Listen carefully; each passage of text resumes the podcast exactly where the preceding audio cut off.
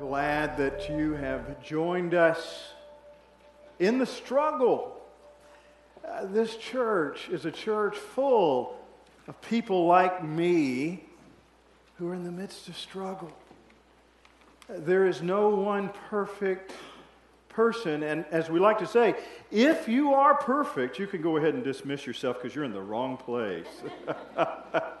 because we're all a work in progress. And we've been talking about the human condition and the human experience.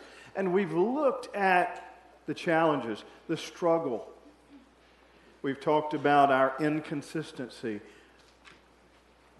We want discipline in our lives. We want healthy habits, but it's, it's hard. We we want to care. We, we want to be able to expend emotional energy on the needs of others, but we have our vision towards ourselves and we become indifferent, and it's a struggle. And, and we've been disappointed. The human experience draws into the storyline and the narrative that all of us have been disappointed with someone, whether ourselves or someone maybe that we really looked up to and they fell off the pedestal. And the wonderful thing about being a follower of Jesus is that we enter into the struggle, but the Christian faith is not stagnant, it's dynamic. And so, struggle implies we're moving forward in the journey. And we do that best when we do it together. Today, I want to speak to the struggle of addiction. And it's my prayer that you won't somehow think that this message is for the person next to you or some family member in your family system, if you would, or some coworker or somebody in your neighborhood, but that you would kind of focus in on you. And so we're going to talk about addiction. And, and I think the first thing that we have to remember as it's a human struggle is nobody ever sets out to say, I want an obsession. I, I think I want to have it. My life is going well, and, and I think I want to become a, an, ade- an addict and I think I want to let disease take over my life in such a way that it devastates, devastates me, it devastates my relationships, it sends me into financial ruin, it destroys my health, and it makes me feel far from God. I don't, I don't think anybody ever sets that as an objective. And if you were to ask somebody who has an addiction, was that the case, they would say, That was ridiculous. I never asked for this. Now, there are categories of addiction, and what I want to suggest to you today is that if you took John Horton, Pastor John's experience, and the number of years that he's been in ministry, and you add Anthony McPhail and myself, we've heard all of these lines. Maybe it's part of your story confessions. I'm addicted to pornography. I'm consumed by it. But I hate it. And I feel shame. After my surgery, I started taking pain medication. Now I can't function well after rehabilitation. I can't function without it. My wife hates the fact that I smoke cigarettes. I, I, I hate going behind her, but I, I just can't seem to quit. You know, I started with smoking pot and then cocaine, and I've dabbled with meth. And I, I need it to get through this. For some reason, I can't stop checking my email, Facebook, or Twitter. And, and if I go 30 minutes without checking one of those, I'm in a panic attack. You know, it started out with a small gamble, it was a small bet, but it got bigger and bigger. And now I'm upside down in debt. And I've even been trying to bet myself out of debt. Maybe part of this is your story one of these computer games. they make me feel alive. I play four to six hours a day, maybe, maybe more. It's a chance for me to get lost. Any of these sound familiar? You see, the person who struggles with addiction will tell you truthfully this is not what they sought out. And they can intellectually tell you, for the most point, part, when they're sober, that it's bad.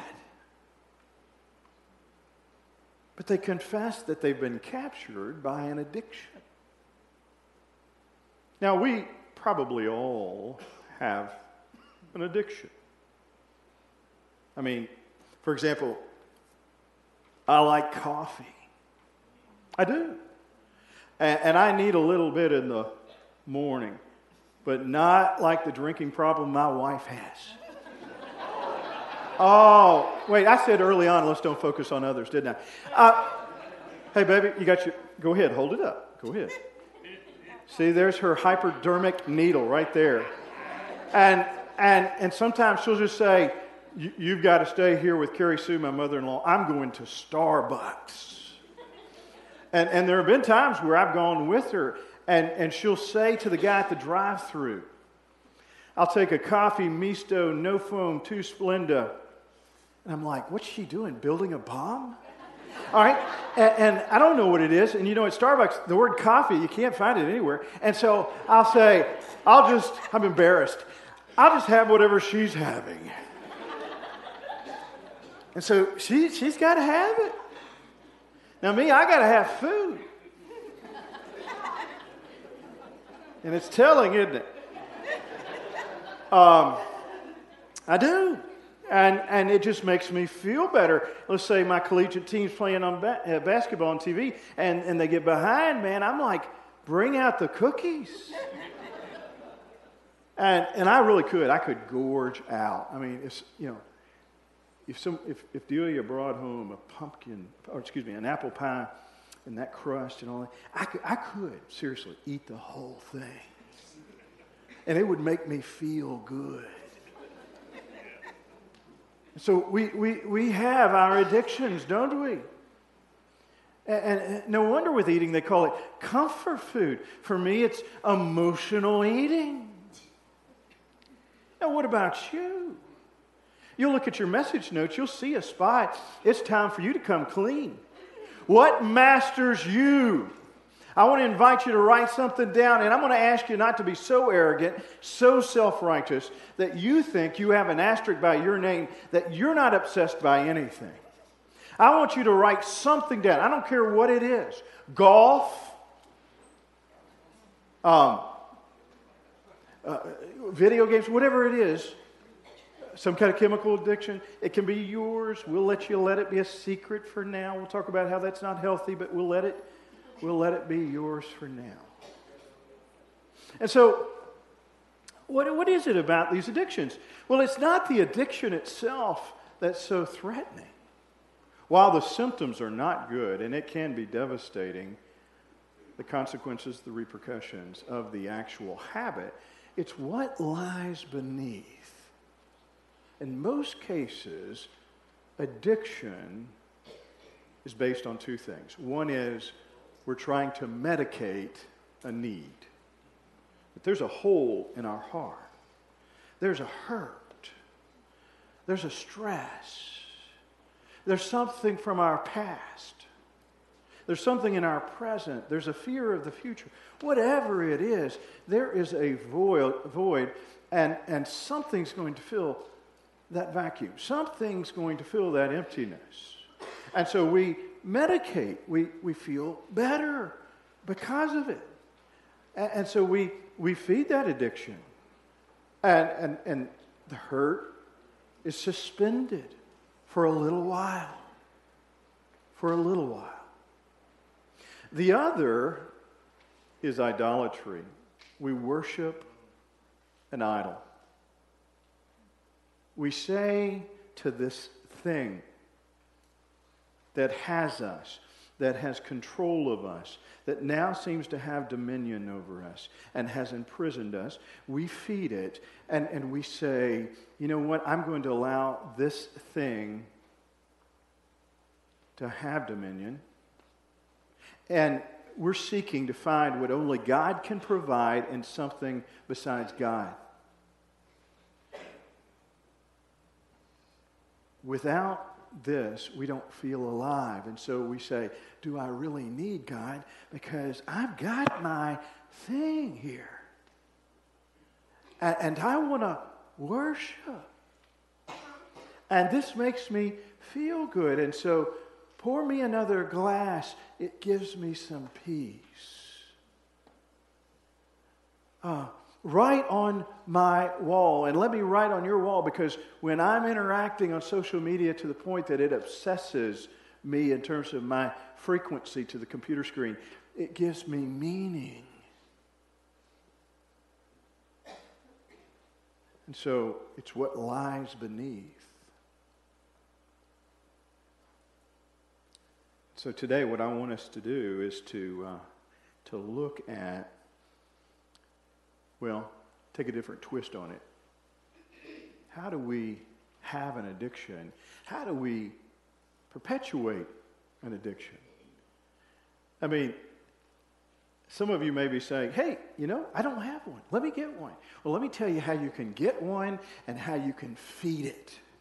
Are you ready? Follow along with me. Ways to maintain an addiction, or ways to perpetuate addiction in someone else. Um, first of all, deny that you have a problem. Convince yourself that you can stop the abuse at any time. And listen, if anybody ever challenges you, get defensive. Okay?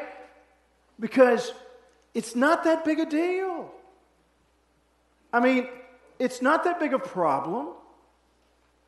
And, and if several people come to you, you need to realize they're all wrong. And so they say something like intervention? Come on. You're making way too much of this. That's your response.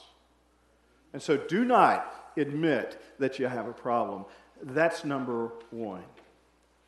And to help others, what you need to do is just ignore their unhealthy behavior. I mean, if you really want to feed that addiction, just pretend like it really isn't happening and hope it goes away. That's going to help with your addiction. But I've got something else for you. Submit to the slightest temptation. I mean, if there's a craving for whatever it is that has control of you, just give in. I mean, really, it's about you, isn't it? Isn't it about instant gratification? I mean, gratification first, but I want it now. And deny that there's a spiritual warfare going on. Let somebody tell you that there really isn't a dark darkness. Let somebody convince you there's not an evil one. And then you'll feel good about the fact that surely you can break this because somebody's not working against you. And don't let them say that, that sin really grows in the darkness. Refute that. I mean, you deserve this. So go for it. Keep a steady supply. And remember, you all along have been warranted this. This, this is good. And if, for example, shopping, if shopping is an addiction for you, don't pay with cash Max out your credit card limit and be sure to have your credit cards on you. Okay? And, and if you have an addiction to the computer or maybe some content that's inappropriate, do not put a block on your browser. That is the first step in making sure there are no boundaries to help protect you. Uh, keep, uh, for those of us who are really wanting to perpetuate addiction in our own homes. Maybe we have someone that is an alcoholic. Keep the supply chain in, bring the liquor into the house. That'll always help the situation. Drink in front of them. That will encourage them as well. Let's keep going. Rationalize your behavior. Make a lot of excuses. Hey, one excuse works as well as another, right? And, you know, blame somebody. That doctor should have never prescribed the pain meds in the first place. He's really the reason for your addiction. And so cop out with blame.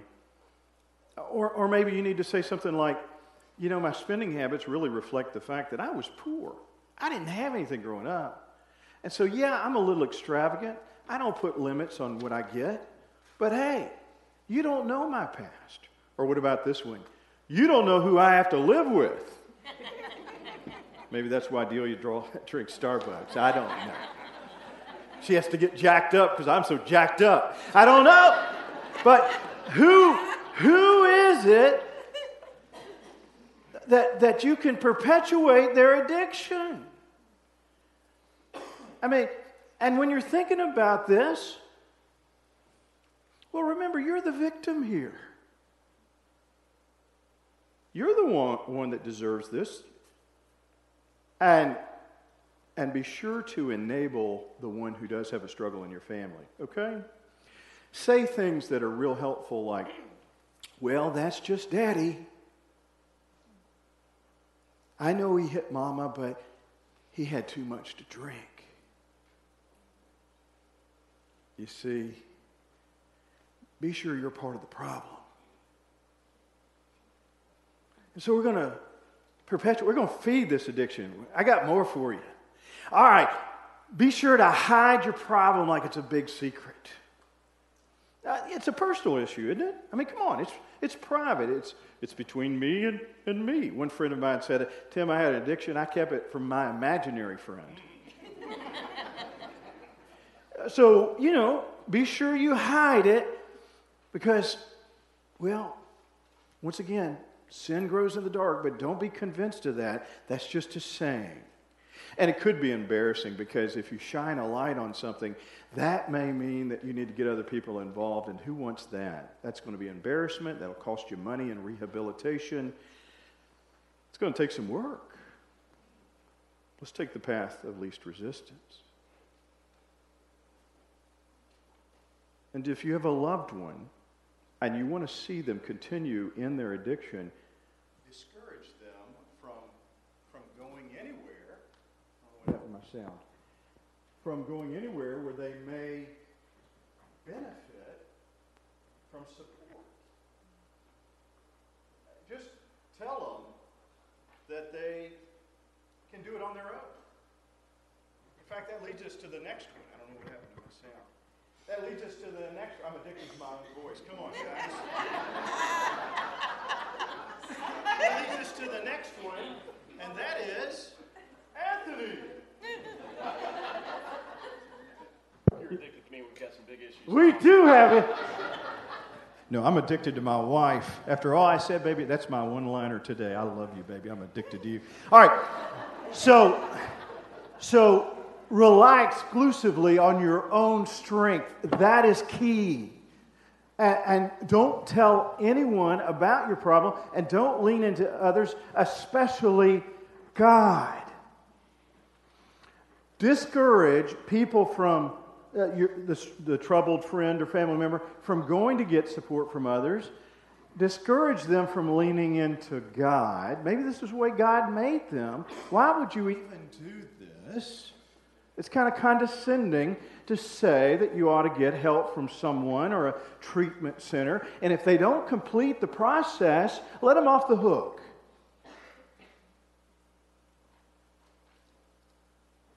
I mean, you want to keep peace, don't you? You know, that's hard. That was really hard to do.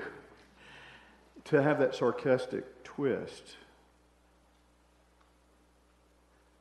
But the amazing thing is that people think this and say this. So, where's the hope? Tim, that may be an issue, and addiction is real. Well, I have hope for you, and it's, it's available 24 7. And it's something that is available to you through the Holy Spirit. Jesus said, I leave with you my spirit. And that spirit, get this, will allow you to do even greater things than I have been able to do. And so, when we partner with God, that's the first step. When we say, I will have no other idols before me, and we reject ourselves as one of those gods, and we say yes to the Spirit. You know, we've talked about the fruit of the Spirit in this struggling series, and what a wonderful gift God has for us. A gift of the Spirit is given, the fruit of the Spirit is developed. And the one for today is self control. But you know, when I look at that word, it's almost like a misnomer because it's not so much focused on self as much as it is taking some responsibility but partnering with God. And Jesus promises us wonderful things in the treatment offered in our own spirituality. I want us to look at 1 Corinthians 10 12 and 13. And you see it projected, it's in your message notes. And I think we find the hope embedded in this passage. So if you think you are standing firm, be careful that you don't fall. No temptation has overtaken you except what is common to mankind, to human beings. And God is faithful, and He will not let you be tempted beyond what you can bear. But when you are tempted, He will also provide a way out so that you can endure it. He will also provide a way out so that you can endure it. Let's take a look at this passage. And what I want you to do is underline the phrase common to mankind. Some versions say common to humans. What I believe that Paul is saying to the Corinthians is look, be careful, stand firm, but I have some good news for you. God will not let you be susceptible to something that someone else has not battled. In other words, there are others who've gone before you who've struggled with this addiction. Some are victorious, some may not be. But the struggle is a common one for many. Take heart in that, that God didn't allow you to be exposed to something just for you, but others battle in it. And you know what? When we battle the addiction with others, we are stronger. And so your temptation is common to human beings. So take heart. Number two, look at the phrase God will provide a way out. He also, He will also provide a way out so that you can endure it. God will provide a means, a way for us to beat it. If we simply will be open to the Holy Spirit, to good, wise counsel, to putting boundaries on ourselves, but we cannot beat it alone. It has to be supernatural. It has to be beyond the natural person to something supernatural. And when somebody hits the bottom, it's when they say, I cannot beat this thing. And I need Jesus. I need you now. I need you more than the urging to compromise and give in to this temptation. And so fill me Fill that void, fill that emptiness. Be that substitute for what I have substituted all along. Be the real thing. Admit your weakness. And then look in that text, you'll see it. God is faithful. I think that sums it up. If we will draw close to God, the scripture says he will draw close to us. And he is faithful. And he longs for us to be free more than we do. He longs for us to not be held as captives any longer more than we do. He longs for us to have liberty from that which has held us in bondage, from that way of thinking or that behavior that has incarcerated us, uh, that wants to give us a life sentence.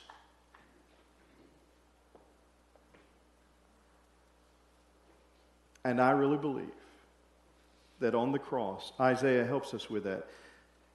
It says that Jesus, the Messiah, took on our infirmities, our weaknesses, our frailty, our sin, and he embodied all of that. And in one millisecond, all of that passed through him to allow us to be victors this side of the cross. And so that cross is our hope. Because if one can overcome death, then I know one can help me to overcome this addiction and can set me free. Well, I ask our worship team to come at this time. And I want you to be mindful of this. The road to healing, if it's a thousand steps, God has taken 99, and all you have to do is take one. All you have to do is take one. And God says, I'll partner with you. I'll walk with you. I'll walk with you and your loved one, your coworker, your friend, your neighbor that has dealt with this addiction.